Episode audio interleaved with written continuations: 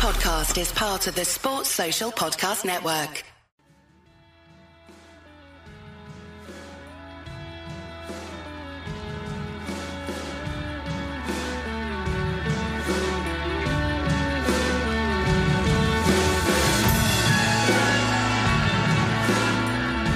Hello and welcome to the Wisden Cricket Weekly podcast.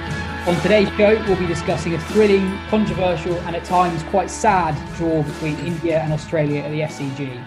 Is Tim Paine's tenure as captain coming towards an end? Will India be forced to field Ravi Shastri in the final game of the series?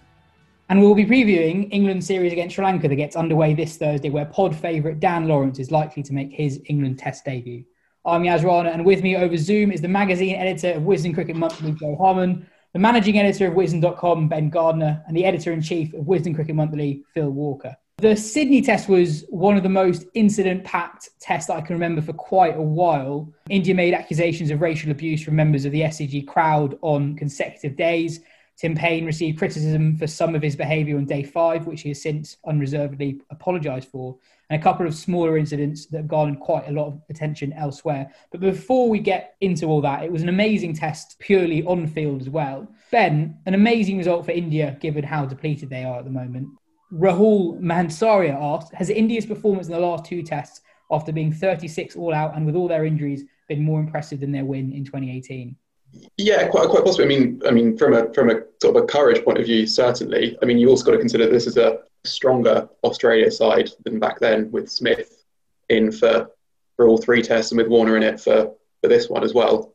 Um, so yeah, I'd say that yeah, the, the courage point is is amazing and on so many levels, really. I mean, there's the sort of the, the very wide context of the you know the pandemic. A lot of these players have been away from home for five months. The most sort of uh, significant you'd say was Mohammad Siraj, who's sort of uh, who's not gone to his father's funeral to to play a part in this series.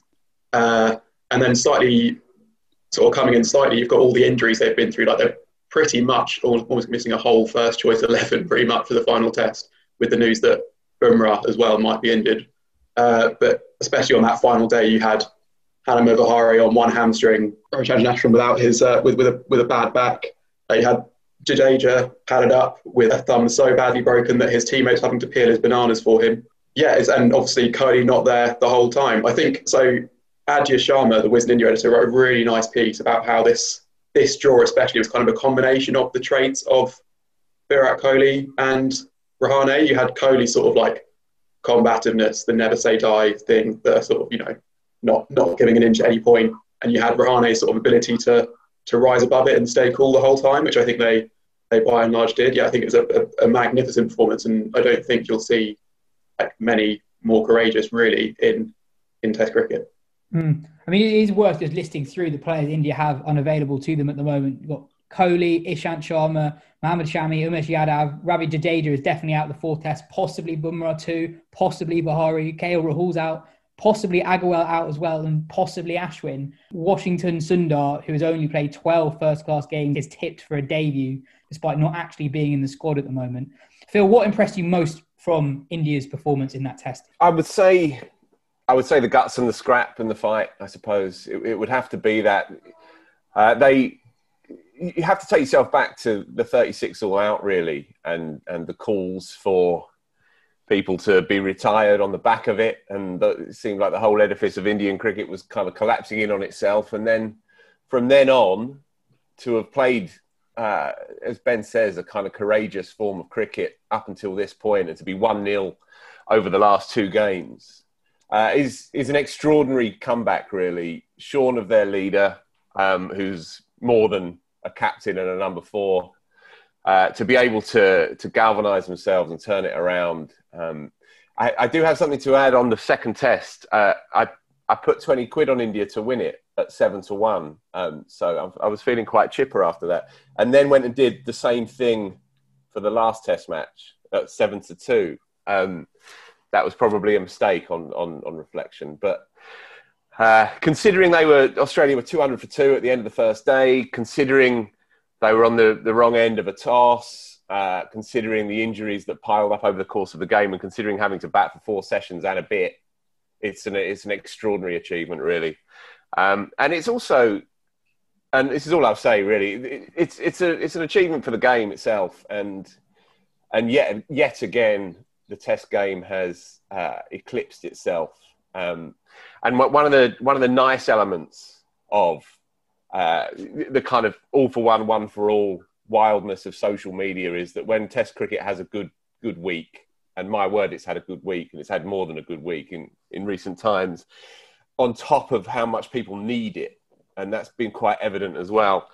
On top of all of that, you feel like that the, the, Test game has received another little shot in the arm, um, and the great and the good, the old and the young Australians, Indians, and all around the world, the buzz around this this Test series has, has captured every cricket lover's imagination. And every time Test cricket has a good week, you feel like uh, there's a little bit more life in the old uh, in the old dog, and and so yeah, I think we all stagger out of that amazing game feeling energised by what by what we're we're so committed to and what we spend so much time debating and discussing. So yeah, it was great to see, really great to see. I think what captured people's imaginations more than most was Rishabh Pant's 97 on day five.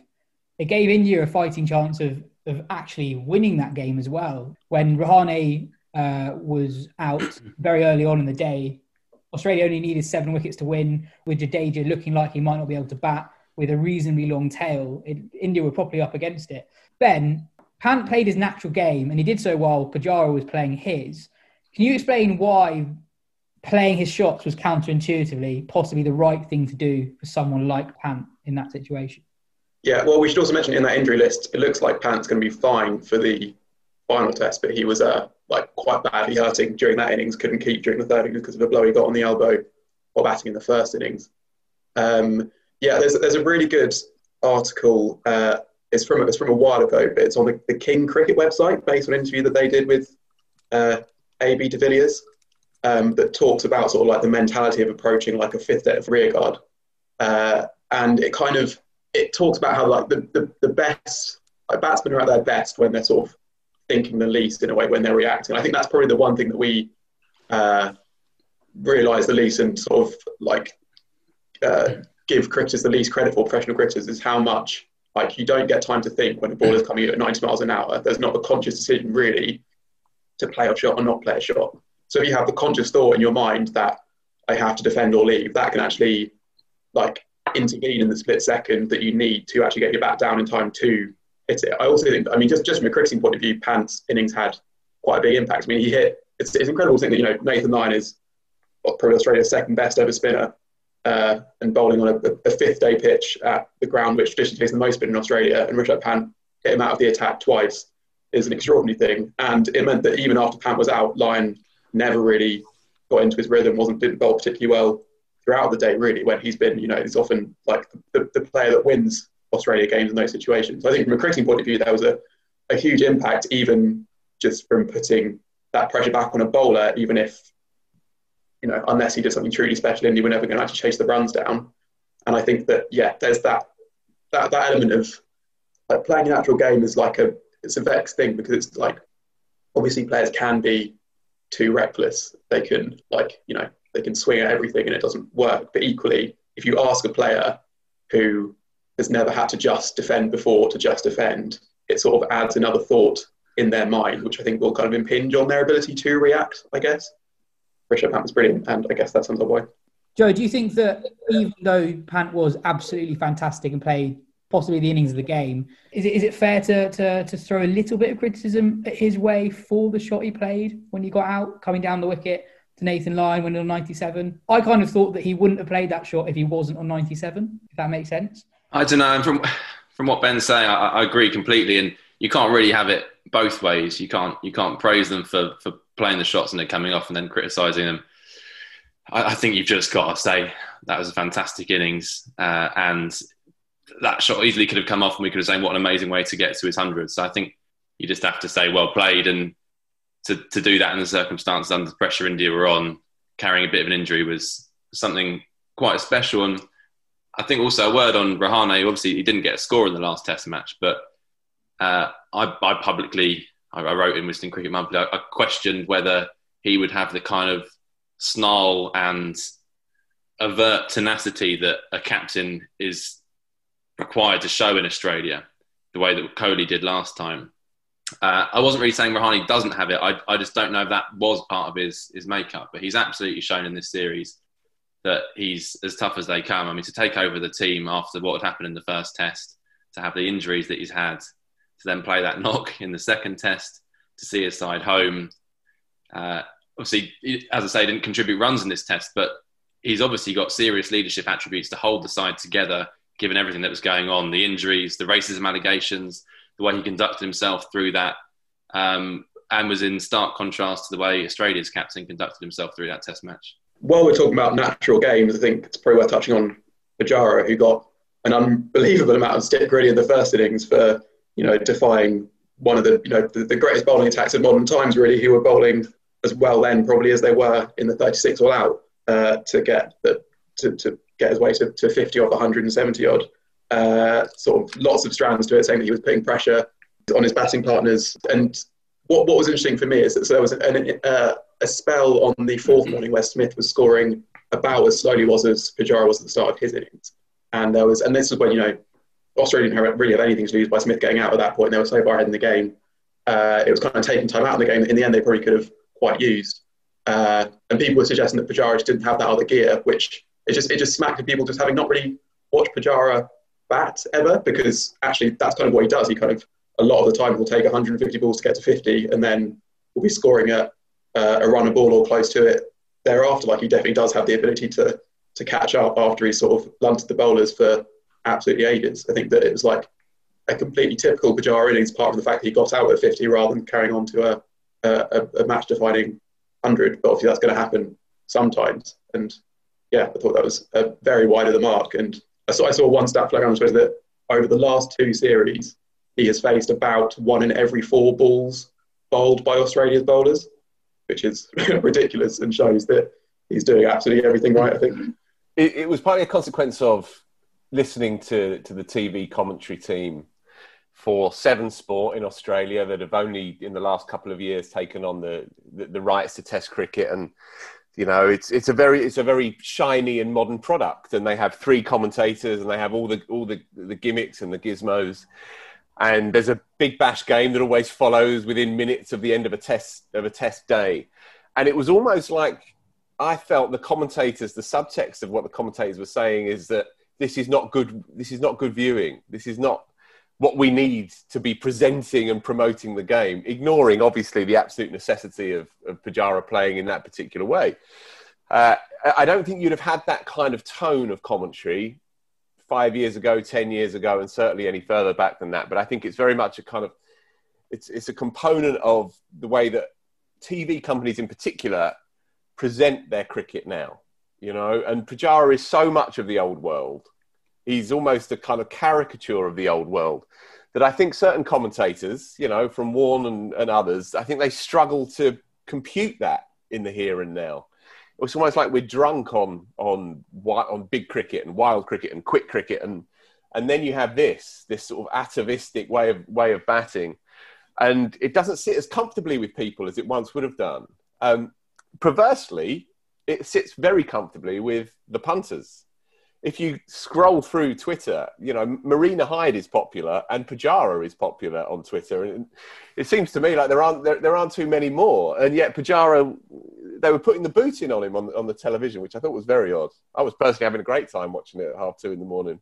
I think Phil's absolutely right. Although I do think that might reflect who he follows on, on Twitter as much as what's happening on, on Twitter. But I, I do absolutely agree. And we saw exactly the same thing the summer just gone with with Sibley. Uh, and a lot of the criticism of him came from, I thought, what was a bit of a bored commentary team who were getting a bit fed up of watching him. And that clouded their appreciation of actually what he was doing, which was exactly what he was picked to do in the first place and exactly how he played to get his spot. Um, and I think that that's a responsibility of commentators because they do they do lead the discussions in some way. And also, we know the impact they can have on players' careers. So I think it is worth some of these commentators taking a step back, remembering what they were like in their own career, how they would have played a situation, rather than thinking it's all entertainment, entertainment, entertainment. Because people watching their team play want to watch their team win. And Pujara put his team in a reasonable position to do so and, and could have done even more so if he'd kicked on. And Sibley's certainly done that for England so far. on that first innings of India's, while it was an astonishing performance to save the game, being 100 behind on first innings, they shouldn't have been all out for 240. They had two runouts, um, two runouts in the in the top eight. They lost two very very sort of soft wickets in the previous evening on day two. So while it is an extraordinary achievement to bat for 130 overs in the end, there will be a slight little voice in the back of their head thinking that they did miss an opportunity for a proper first innings lead there because Australia they collapsed really to 330 odd, having been 200 for two. Smith batting with the tail, and they let India back in that game. But I guess in the fullness of time, that's the story of the Test match. You know, the, the classic ebbs and flows and ups and downs of a game. And in the end, you shake hands after five days. Well, kind of half shake hands, I suppose, after five days, and move on to the next one. I would, I would say on, on the coverage. So if, if you're watching on BT Sport in the UK, then you're getting the Fox cricket feed, I think. Uh, and so, I mean, Phil's right in the, the seven cricket. Ricky Ponting is on seven and was laying the boot in as well. Uh, but they, they have had some nice things go on. You know, that they've got Simon Taufel, who's sort of providing the uh, Peter Walton role of uh, sort of analysing the umpire decisions and why they've given various things, which has added a lot of value, I think. But yeah, and I think the other thing with Pujara is like, it's hard to see what he could have done differently, really. And I think that one of the things we neglect a bit when we talk look, look at test attacks now versus test attacks in the past is how strong the third bowlers are. Like I think in the past, if you got through a new ball spell, you might have a slightly weaker bowler to target in quite a lot of teams. But like Pujara was never going to be able to sort of hit Cummins and Hazlewood off their length. And if you're saying you should have gone for more quick singles, well, India had three runouts. I don't think that the, their intent in going for runs in, from that point of view was that was hurting them, if anything. So yeah, just a very solution. But I, I also would say that how long Pujara batted. I mean, I know India have loads and loads of injuries going into the fourth test, but we might well see the impact of that on uh, in the fourth test. You know, India batted about 50 overs more than Australia in that game.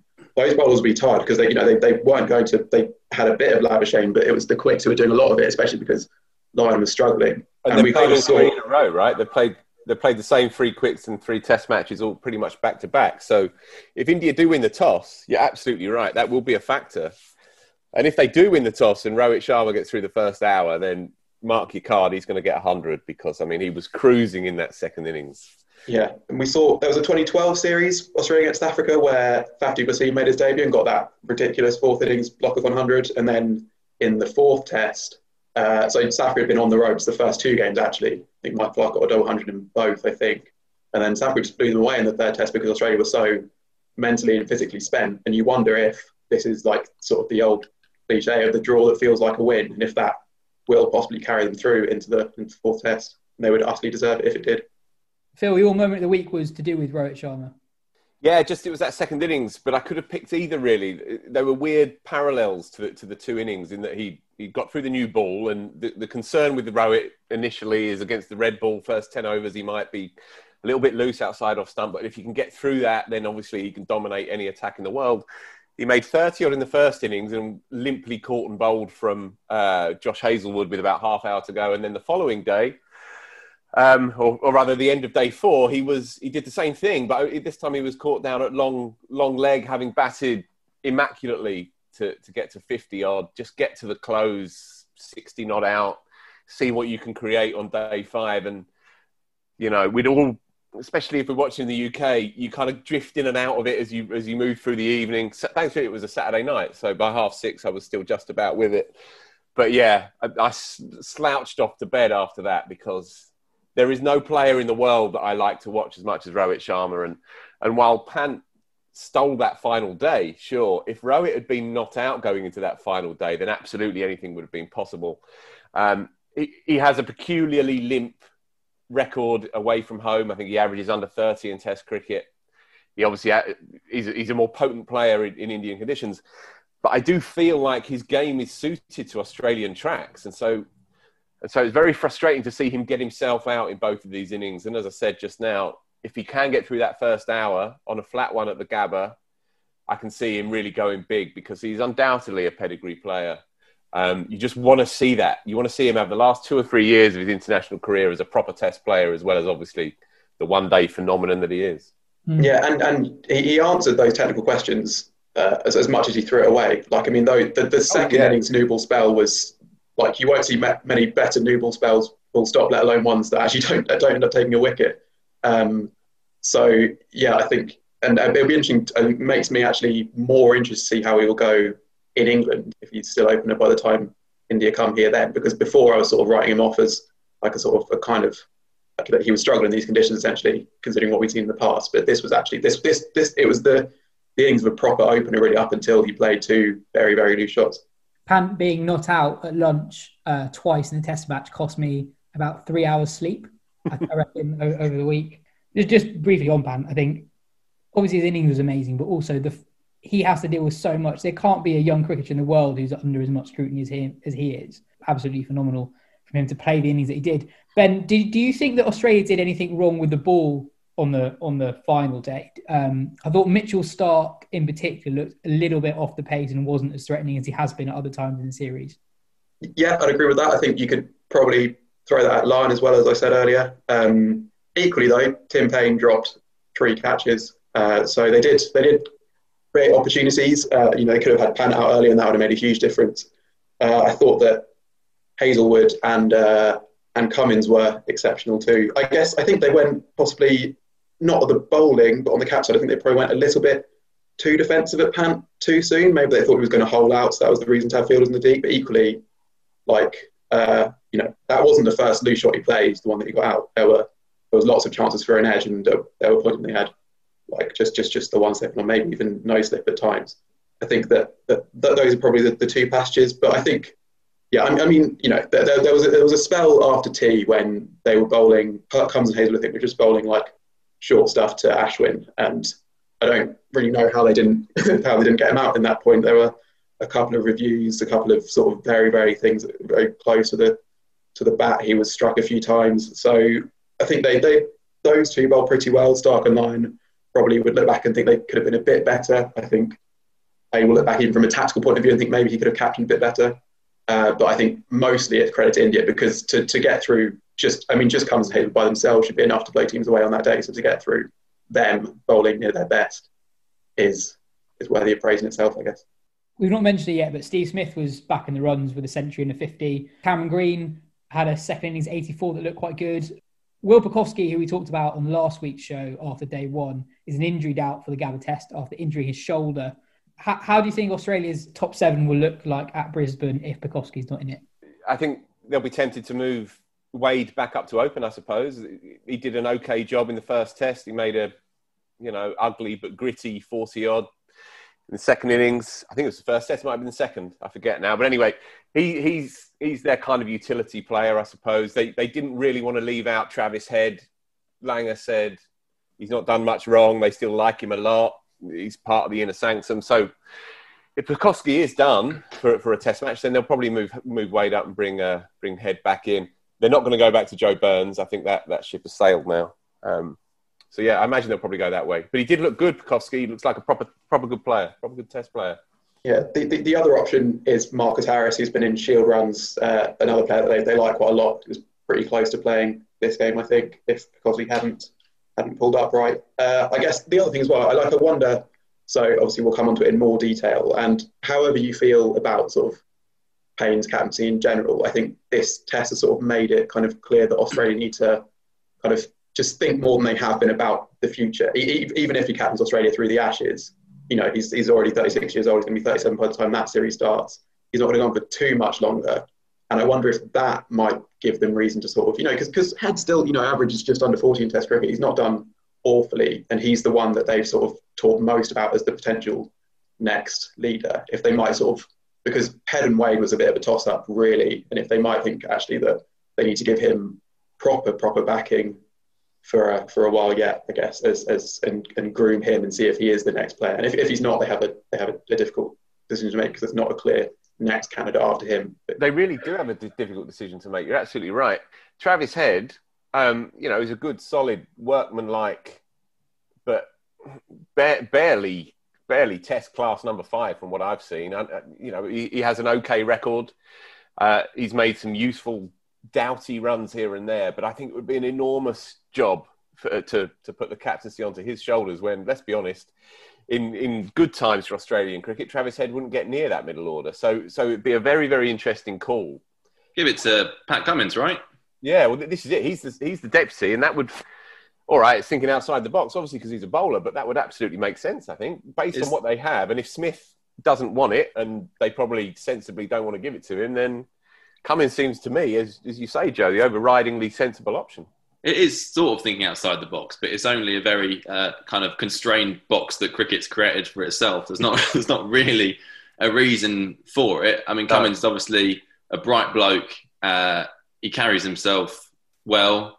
He's obviously got a huge amount of respect. Crucially, he seems to be able. I mean, famous last words, but he seems to be able to play pretty much all of Australia's Test matches uh, and rest a bit in the white ball stuff. Um, if I was an Australian fan, he'd absolutely be who I'd want to, to be captain of my side. Yeah, agreed. Agreed. Agree too. Moving on to what happened off the field, India made official complaints of racism after stumps on day three from the crowd, while play was stopped for eight minutes on day four following claims of more alleged abuse. This was pointed out by Mohammed Siraj on day four. Ben, pretty ugly and disappointing stuff. Yeah, disgraceful. Um, and uh, yeah, it was it was, and it's I think almost as disgraceful as, as, as you've written in a piece. Yas has been sort of quite a lot of the reaction since then, with the first instinct of a lot of Australian fans, even certain members of the media, has been to seek ways to discredit Siraj, suggest that maybe it was only like that the sledging from the crowd could have been as mild as saying "Welcome to Sydney," which is absolutely bonkers. When you consider this a bloke who's you know given up the chance, as I said earlier, to be at his father's funeral to play at this Test match, and when you consider the abuse that that all cricketers kind of get from crowds, uh, you know, whenever they play, they have to be pretty thick-skinned characters to suggest that this wasn't a very, very serious incident. That India would just stop this test for you know a bit of time wasting, a bit of gamesmanship is, is abhorrent, really. And I think um, a lot of people who've been saying this kind of thing need to take a long, hard look at themselves. I think that uh, uh, kind of kind of whatever transpires about you know sort of police action and that sort of thing, I think that we should rightly have you know a uh, like we, we, should we should have quite a stringent legal, I guess, definition of what constitutes racial abuse, while socially wanting to take sort of like a slightly wider view. I think there are things that you can not be punished under the law for that we should still see as reasons to to criticise people for. And there were videos that came out that some people felt contained uh, racial slurs in them. I personally I feel that there's not they're not clear enough to make that out. But whatever it is, if you go and look at those videos, you can hear that how the crowd are kind of sort of baying and sort of like there's a, there's a, a kind of dis- disgusting kind of tone to the way that they're yelling at Siraj, which must be just absolutely horrible way to treat another human being, and that's what they are. You know, you can't. Uh, just because these guys are professional sportsmen and because you paid a bit of money to go and see them doesn't mean you can just like subject them to bile for six hours on end. I think it was disgusting. I think that Siraj deserves a, a huge amount of credit for you know a junior member of the team who tests in to to take that kind of stand in the middle of a test match. I think is deserves a huge amount of credit, and uh, I think yeah, India carried themselves very very well, and uh, the Australia fans just it's, it's, awful essentially. Yeah, a lot of Australian, Australian supporters have pointed to um, a quote from Eyewitness that has been carried in a variety of Australian media outlets. The Eyewitness said, All these boys were doing is a bit of sledging of the player on the field. Uh, first, it was Bumrah, then they had a sledge against Siraj. They kept on calling him Shiraz and all that crap. Next thing you know, they said, Welcome to Sydney, Siraj. Um, just on that, if that is the extent of what they said, that is at, at absolute best naive and distasteful, and at worst malicious. Changing the name of a Muslim to an alcoholic drink. The, the reaction of people instinctively leaping to the defense of the people who are accused rather than the, the victim in this is what gives power to people to keep on saying the same thing. You know, people are emboldened by seeing passers-by basically do nothing and, you know, people online basically almost encouraging it by saying, "Oh, what has what has been said is absolutely fine." I think New Zealand all-rounder Jimmy Neesham has made a few interesting points on Twitter this week, saying basically asking, "Why are we okay with abuse at cricket matches as long as it's not racist?" Um, he said, "I've always found it weird that people think abusive sledging from the crowd to players is totally acceptable as long as it's not racist. I've signed autographs for kids on the boundary while grown men behind them scream." I'm an effing C and everyone else laughs. It's bizarre. Yeah, I, th- I think what, what was also very depressing is I'm just not surprised by it. I think it, that kind of stuff happens quite a lot. So th- that's why all the more power to Siraj for, for, for calling it out. Yeah, and just sorry, just to expand on your point, not to get too much into into racial politics, but obviously names can very much be markers of ethnicity and race, and uh, it's a way of sort of making someone feel other outside the norm, is to make their name feel like something that is deserved to be mocked and made fun of, especially when someone is uh, like when it's clearly upsetting someone. So yeah, I just I, it's it's funny. So like, no, they weren't being racist. They just said this racist thing. It's like a bizarre. I mean, and yeah, racism goes far beyond just saying I hate X race. It's much more insidious than that, and that's why it deserves to be called out. On the field, Tim Paine got in trouble uh, on a couple of occasions during the test. He was heard uttering an audible obscenity after an umpiring decision earlier on in the test, before copping quite a lot of criticism for what he said to Ravichandran Ashwin on day five. He, he, he basically called Ashwin a dickhead and uh, said that he had more friends than Ashwin, which was quite bizarre. Uh, he issued a statement today saying, uh, I want to apologize for the way I went about things. I'm someone who prides himself on the way he leads this team. And yesterday was a poor reflection of that. Um, my leadership wasn't good enough. I let the pressure of the game get to me. Yesterday, I fell short of my expectations and my team standards. I am human. I want to apologize for the mistakes I made yesterday. We've set really high standards over the last 18 months, and yesterday was a bit of a blip on the radar. Jo, what do you make of all that? I think it's a bit more of, than a bit of a blip. I mean, he deserves some credit for coming out and apologising, but it's just embarrassing more than anything else. Uh, I, I find I find all his sledging incredibly annoying. Anyway, this idea that he's some sort of jester behind stumps with these witty one-liners is so crap. It's like that guy you play club cricket with, who you're always embarrassed by, and you just want to shut up. But he's the Australian captain, and he's doing this.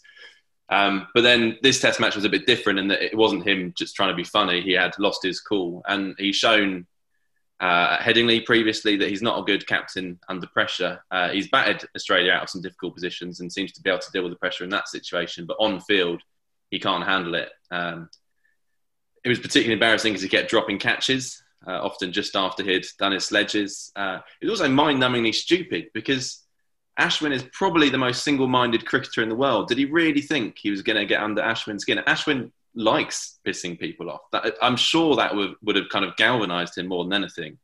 And this line that people like me more than they like you, which I think was the same line that he delivered to Kohli. I mean, can you can you get any more pathetic? It's also probably not true.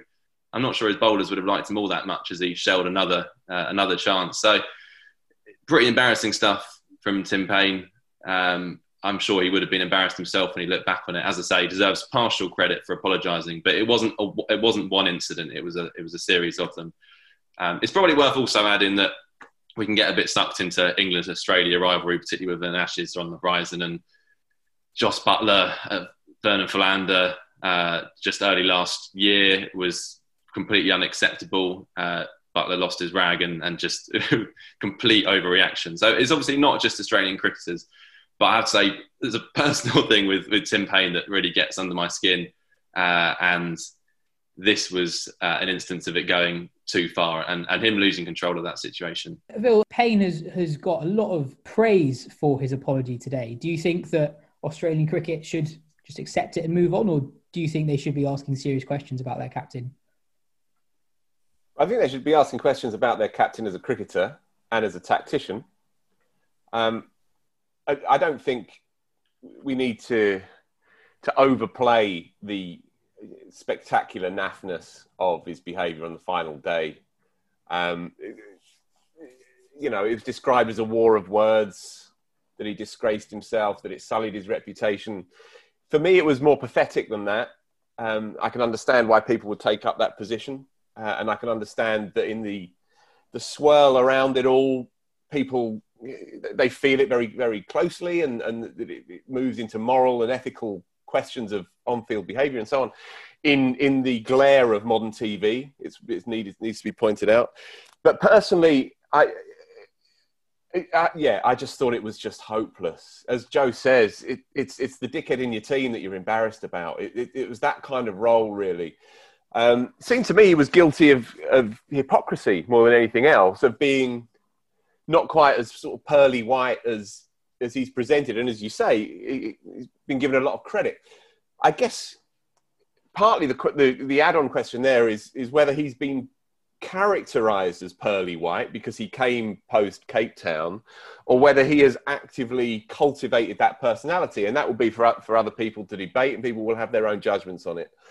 Personally, the, the kind of the rush to moral outrage and to outdo one another and how appalled one, one person is against the next person that doesn't massively get get me riled up i have to be honest and i think it's sometimes important to slightly separate the act, which was pathetic and regrettable, and you know he'd have woken up the following morning and known, as he says himself, "Well, I, I'm I'm the fool here," from the person themselves and the intricacies and the complexities of an individual. Um, just as we sometimes rush to glorify and lionize a person for what, often not very much, the same thing often applies on the other side of the ledger. Um, yeah, uh, he'll, he'll, hang his head, and his days are probably numbered as a cricketer, as a cricketer and a captain. But I wouldn't be uh, putting a cross next to his name, particularly for, for what looked to me overall like some mildly re- regrettable behaviour at the end of an astonishing game of cricket. I've seen it happen with many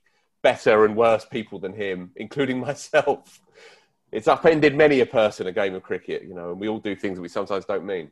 But hypocrisy is is absolutely right, I think. And, and the problem Australia have got here is they basically a documentary was created to project this image of how they were going to behave. And Tim Paine, you talk about has he cultivated that image or has it been cultivated for him? Well, I would say it's definitely both, based on the evidence of that documentary, which was obviously we know it was checked by Australia before it was put through production. Uh, and when you put something out like that and say this is the team we're going to be, it does become tricky, and, and Australian cricket has, has, had these problems in the past. This, this this line that they talk about not crossing, and now it's this team culture, and it means that you have to make these kind of grovelling apologies afterwards because you've said you're going to be one thing, and then you fall so far beneath it. Um, as as you, I, I agree. I, I, I don't get too upset about the things that were actually said. I don't think he hugely crossed the line in that regard. I think it, it was just um, just a poor show. Yeah, I, I guess. Sorry, Ben. Just just briefly, and I know you have good points to make on this, but just I, I guess just to check myself, is there some kind of corollary, some sort of subliminal corollary with what you've seen flowing from the bleachers onto the pitch, and then what gets projected on the back of what Tim Paine has said, and whether if, if you're looking at the overall kind of discourse around cricket matches from crowds to players to players back again and that uneasy relationship that they have on social media as well. On the one hand it democratizes and brings players and fans together. On the other hand it drives them further apart. Perhaps there is another element to this whole discussion that one ugliness begets ugliness you know and, and vulgarness feeds uh, feeds vulgarness off the pitch as well possibly that, that was pretty much exactly my point. And obviously, you know, Sorry. uh, no, no, no, no. It's, it's uh, but other, other crowds are obviously, you know, it's, it's not a unique an Australian problem. Crowd abuse. You know, the, the you know the Barmy Army. We've all sort of probably enjoyed videos, maybe of them sort of singing at, at Mitchell Johnson, that sort of thing. Which, in hindsight, you know, you wonder how that much how much that was affecting him and how how nice that kind of was. But it does seem like most cricketers sort of say that Australia. Interestingly, Ashwin actually said after Stumps and Day 4 that it's worse at Sydney than other Australian cities, which I thought was quite interesting.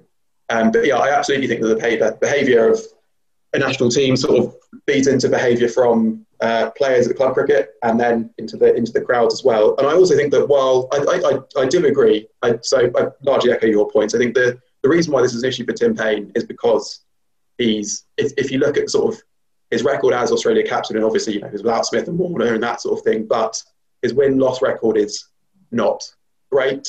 He, uh, as you know, he lost to India at home, which no Australian captain had done before. Very few Australian captains get through losing two series at home. They do happen to lose this one. Uh, he obviously doesn't average a huge amount with the bat and has started dropping catches as well. So I think, but the thing is, is that the fact that he has been this figurehead for a new era is what has shielded him from that criticism. You know, like you sort of think that if Australia didn't have Tim Paine, they would be in a worse situation from like a PR point of view, if not from an on-field point of view. Um, and this sort of undoes some of that. But I also think that while this is maybe part of the course in terms of international cricket as a whole, you look at, you know, Jos Buttler and Philander, I don't think, honestly, that most international teams, when their opposition have been racially abused for the past two days, would choose the fifth day to go in that hard on them. I think that that is actually pretty bad, to be honest. Like to, to choose that to undergo a sustained sort of campaign of mental disintegration is, is pretty poor. And I don't dispute that. I just want to add one one last thing at the risk of alienating lots of Australian listeners here. Um, while it is feverish and febrile in Australia, and I remember the first time I went to the Gabba and watched cricket, I was pretty taken aback, and I'd been warned and I'd read about it beforehand, but I was still quite taken aback. Same time, I've I've watched cricket at the Oval, I've watched cricket at Trent Bridge and Edgbaston, and been and had days ruined by boorishness from English fans as well, and also uh, our our cricket team, our beautiful cricket team, is is by no means a beacon of of, of sort of overriding decency. Ben Ben Stokes never gets through a day without calling at least half a dozen people dickheads, and he almost does it in such a cartoon, harmless way that no one no one really seems to give a toss. Uh, Jimmy Anderson is, is not dissimilar. If you ask anyone in county cricket who are the most foul mouthed, aggressive in your face, then those two names are often quite near the top. Uh, and, and we don't we don't queue up to to denigrate them. Um, it's it's an expression of, of, of the culture of the game in that particular part of the world. Uh, and while Australia does it in a certain way, so do we. Let's be honest. Well said. Um, and then finally, there was a video of Steve Smith basically marking his guard on the fifth day that went viral when India were batting, with suggestions that he was effectively pitch tampering. Um, Betty Holford asks, "Do you accept the explanation given by Paine as to why Steve Smith was tampering with Pant's guard?" No. Phil, anyone? No, no, I don't accept that. Really, you think he was deliberately scuffing the guard to get in the head of it? You just don't go there. You just don't go there. It's not your place to go there. I mean, in, in the, the grand scheme of things, it's not, you know, it's not overly important, granted, but uh, it was un, it was murky and it was underhand and it was skullduggerous. Uh, and anyone who's tries to convince me that he absent-mindedly did it while he's playing a pant-like shot with his left hand through the covers before then s- scratching his guard. No, no, I'm See, not having that. I thought I- the way he was actually scratching his guard was just. I mean, Smith. You know, let, us be real here. Is a very odd guy. Like uh, before the test, there was a video that his wife put on Instagram of uh, Smith in complete full whites on the night before a test match, shadow batting. This this guy, uh, you know, he he he has his mannerisms and he just I think does a lot of things without thinking. I think the the taking of the guard I thought was just him in autopilot, and I don't think it affects anything. You know, the the the, the guard has been taken. And, uh, there would be a very obvious mark on the ground. So I don't think him scratching his foot a couple of times would have done anything. I don't think he did it deliberately, and I think he was probably initially just imagining uh, batting initially. I don't think there's anything in it. Yeah, I, I, I disagree with Paine's explanation in, only that I don't think Smith was just shadow batting. I think he was visualising from Pant's point of view what it would be like facing up to Nathan Lyon in particular, looking at those rough patches. I think so. So there's a slightly extended video that's since been posted on Twitter that shows the stump cam footage from just before Smith arrived, which shows the sort of the pitch preparers coming and sweeping the pitch and then re like painting the crease line, which would give Pant reason to to remark his guard anyway. I would say I didn't realise that it was his wife that had taken the video of him shadow batting in the in the four whites, which adds an extra layer of humour to the whole thing. Like, I mean, what what a man gets up to in his in a, a hell, hotel room when he's on his own is you know his, his own business. But for, for someone to be like, sorry, love, I'm just gonna flip into full kit and uh, have a bit of practice is uh, especially when you know they've been away for what five months in the lead up to, to New Year is uh, quite something. Jo, Um, I'm a bit torn on it. It does conceivably seem the sort of odd thing that Smith might do, um, but I mean, his, his track record suggests that he, he does do some strange things under pressure, which aren't necessarily within the rules. That said, the, mo- the main thing with this, I'm keenly aware this is the sort of conversation that had in front of casual cricket fans or potentially interested cricket fans, they will just turn off immediately Mm. or possibly be so confused by what we're talking about that they'll then engage with it just to find out what's going on. But I, I don't, I don't, I don't think it's a good one for us to go into too much depth on. No, I'm with you. That's, what- that's the conversation we had a couple of days ago. I mean, you, cricket is weird at the best of times, but this really is taking This it. is, this is too weird. yeah. So let's Yeah, move on. Yeah, I would say I, I don't think it's malicious, but I think it was ill advised. Is all. Yeah. Yeah, no, he did do it deliberately. Just, just another questionable uh, aspect of a peculiar week. Moving on. From Sydney to Galle, England series against Sri Lanka gets underway on Thursday. Moeen Ali has been formally ruled out of the first test and, according to various reports, is increasingly unlikely to play the second test. Since the last pod, there was an intra squad warm up game that lasted only a day due to rain. Joe Root scored an unbeaten half century, as did Ollie Pope, who isn't actually in the squad because he's not yet fit enough to field. There was an unbeaten 46 for Dan Lawrence, a 46 for Zak Crawley, uh, and not much else in the way of runs. James Anderson, Ollie Robinson, and Jack Leach all took cheap twofers. Ben, how do you see the series going? Um, personally, I think uh, I would make Sri Lanka favourites. To be honest, I mean, you know, they're, they're, they have injuries as well, and they're they're not the same team they were before. But I think that actually, like, I think I think they'll be eyeing up Jonny Bairstow as a in number three as a potential weak link, considering that they'll be more likely they've got a quite a good seam attack this time, if, as long as they all pull upright. Um, and they'll look. at, I think he only plays like seven balls of pace in his hundred there last time, and they will hopefully they'll be planning to bowl quite a lot more of that to him now. I think if you look at England's sort of top six overall in terms of uh, experience in Asia, experience overall, recent experience, there's not a huge amount to go on, and it's going to take sort of Joe Root especially to really step up. I think for England to come away with it. And yeah, it's, it's hard. I don't think England have ever been more undercooked for a series away from home. So maybe Sri Lanka to win the first, catching England cold, England to win the second, possibly. Uh, but yeah, I think that uh, Sri Lanka got a pretty good chance. Jo?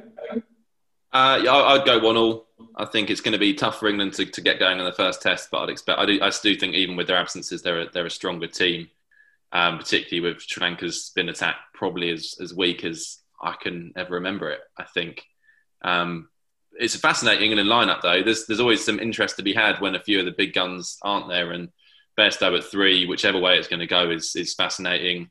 Lawrence at five is obviously it's weird to think that he's only 23 and it feels like a massively overdue selection or one we've been touting for for several years on this podcast every other week. Um, so it's good that he's got his his shot, and then um, it'd be fascinating to see how England spinners go. I, I think um, Moeen being absent means that they will just go with the two. If there was any suggestion, they might have played three previously. Uh, and it's starting if, Bess and Leach go the distance, or at least can't take wickets in Sri Lanka with an India tour just around the corner, then it, it gives England an absolutely massive headache. So these are two very big Test matches for the for for Leach, who's barely bowled for a long time, and, and Bess, who didn't was kind of serviceable but didn't look hugely threatening um, on admittedly some less spin friendly tracks in England this summer. Mm. I find it quite odd that um, it's presumed and kind of accepted that would just bat three. I was picking like my England 11 for Wisden.com yesterday, and I didn't pick him because out of him, Lawrence and Foakes, you're basically picking two of three. Bairstow's barely played any first class cricket in the last two years. Um, even in one day cricket, he still gets bowled, bowled by balls that come into him. Sri Lanka do have a decent pace attack this time round. Ben Foakes has played the series last time, and Dan uh, Dan Lawrence is, um, you know, the next man in who's, who really deserves a go in the England top six. So, yeah, personally, I, I wouldn't be surprised if Bairstow struggles. We haven't really seen anything to suggest that he won't.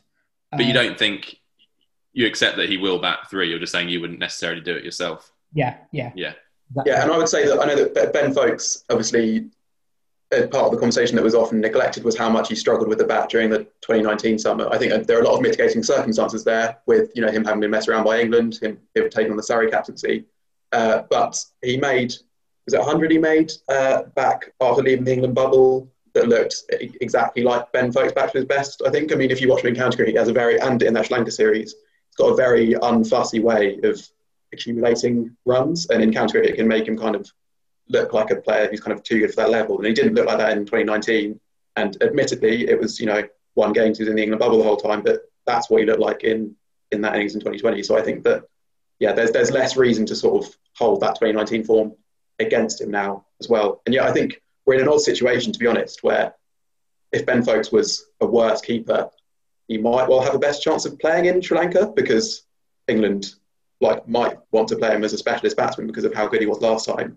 But you can't really pick Ben Foakes as specialist batsman and not give him the gloves. And then you can't.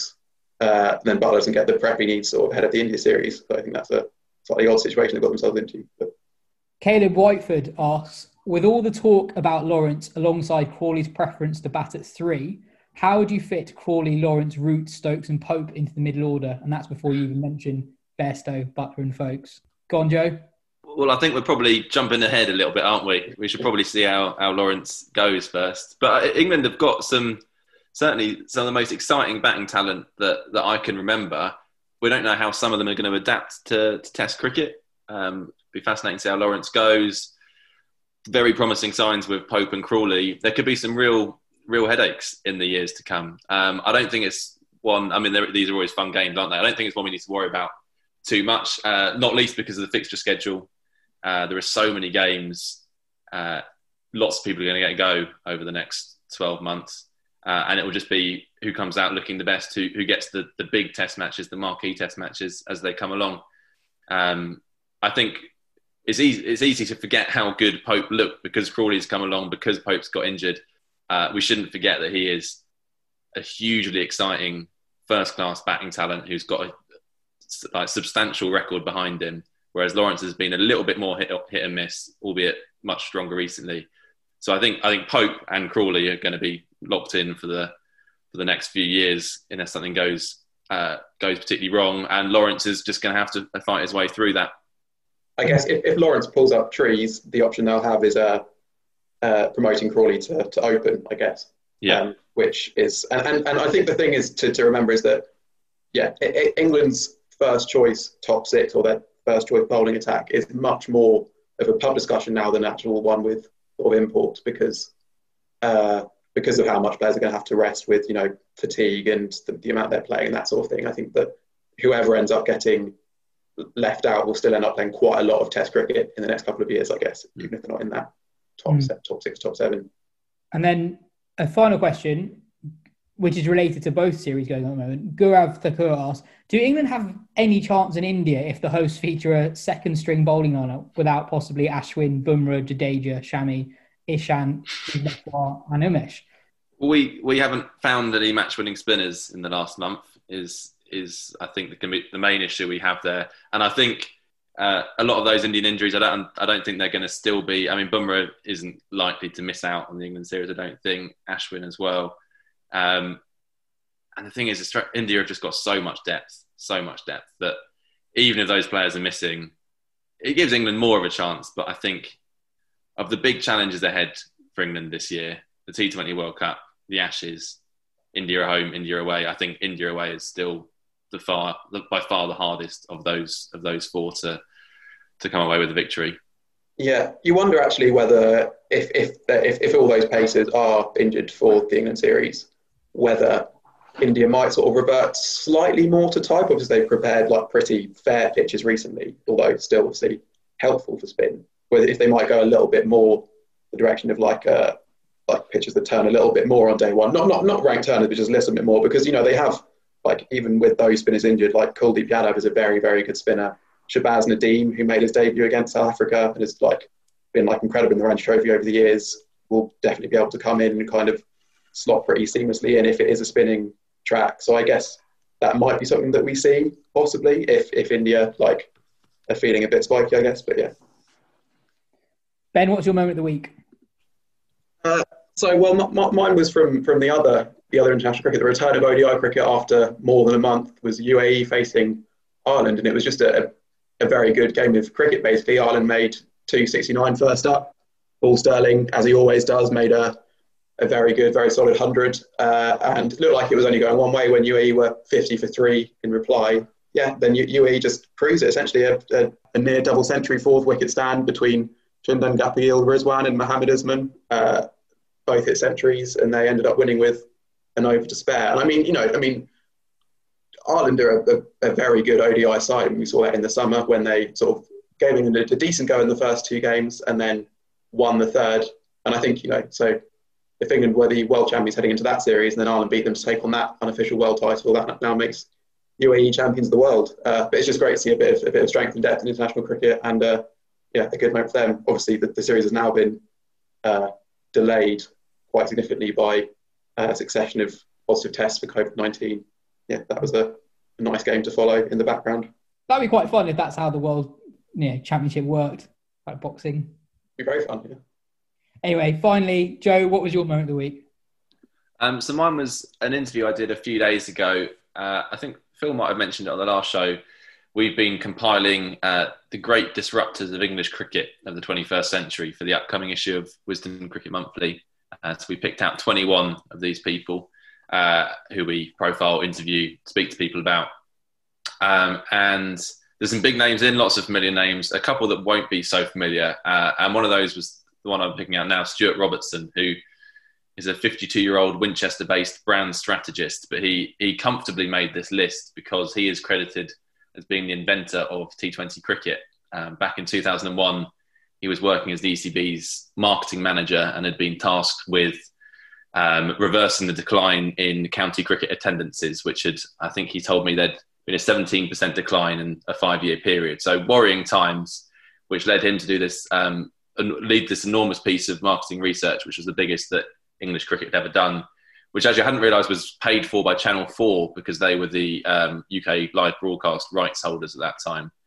Uh, they, they, put up 200 grand and spoke to people all around the country, did fo- uh, 30 or 40 focus groups, and then did four and a half thousand in home surveys, which sounds so archaic now already. Um, but to find out why people weren't watching cricket and what they could do to to um, change their minds. And T20 was was obviously the result of that. Um, and he's been widely credited as as kind of leading that and getting the numbers to convince not only the ECB but then also the counties to vote for T20 in the first place. Um, not that it was actually a especially convincing vote. It was 11-7 in favour of T20 cricket. And uh, I asked Stuart Robertson if, if they hadn't voted for it at that time, did he think T20 would have come about? And he said maybe, but the game was so conservative then it would have taken a long time for the vote to come round again. So who knows where cricket could have gone? I mean, obviously a huge moment for not only English cricket but but world cricket. Uh, and obviously there are big echoes here, and I put this to him of, of what's going on with the hundred now and and the opposition to it. He said it's totally reminiscent. It's literally just the same. Uh, he recalled going on the Today program on the day T20 launched, and uh, Brian Close coming on as a as a caller uh, unexpectedly and telling him that this was going to kill the game uh, and batsmen's techniques. And and some might argue that Brian Close was proved right, uh, but I think most of us would agree cricket is in a better place with T20 now with the hundred still up for grabs. Who knows? It is. It is. He says it's literally the same. It is obviously different because it's going outside the 18 county model, and I think that's what's upset so many people. Um, but it was interesting to speak to to a bloke who a lot of people won't have heard of, who has played such an influential role in what English cricket looks like now. Is he, is he still involved in cricket in any way, or was he just a brand strategist? He's he's just left cricket, so he went and worked for um, Warwickshire and Hampshire. So he worked with Rod Bransgrove at Hampshire and was influential in creating the the Rose Bowl and everything that came with it. Now the Ageas Bowl, so he was kind of a disruptor in that sense as well. Hampshire very much framed themselves as that kind of shaking up English cricket. Uh, but now now he just works for outside of cricket. He says he kind of uh, still loves cricket as a game, but has done what he feels he can in it and is looking at new avenues. Um, but he's certainly watching what's going on with the hundred with interest. Interesting. Anyway, cheers everyone. Cheers, Phil, Jo, Ben. This has been the Wisden Cricket Weekly podcast. Thanks for listening. We'll be back next week to look back at the Galle and Brisbane tests. If you like the show, tell your friends and leave us a five star review on the podcast app. It all helps. Cheers.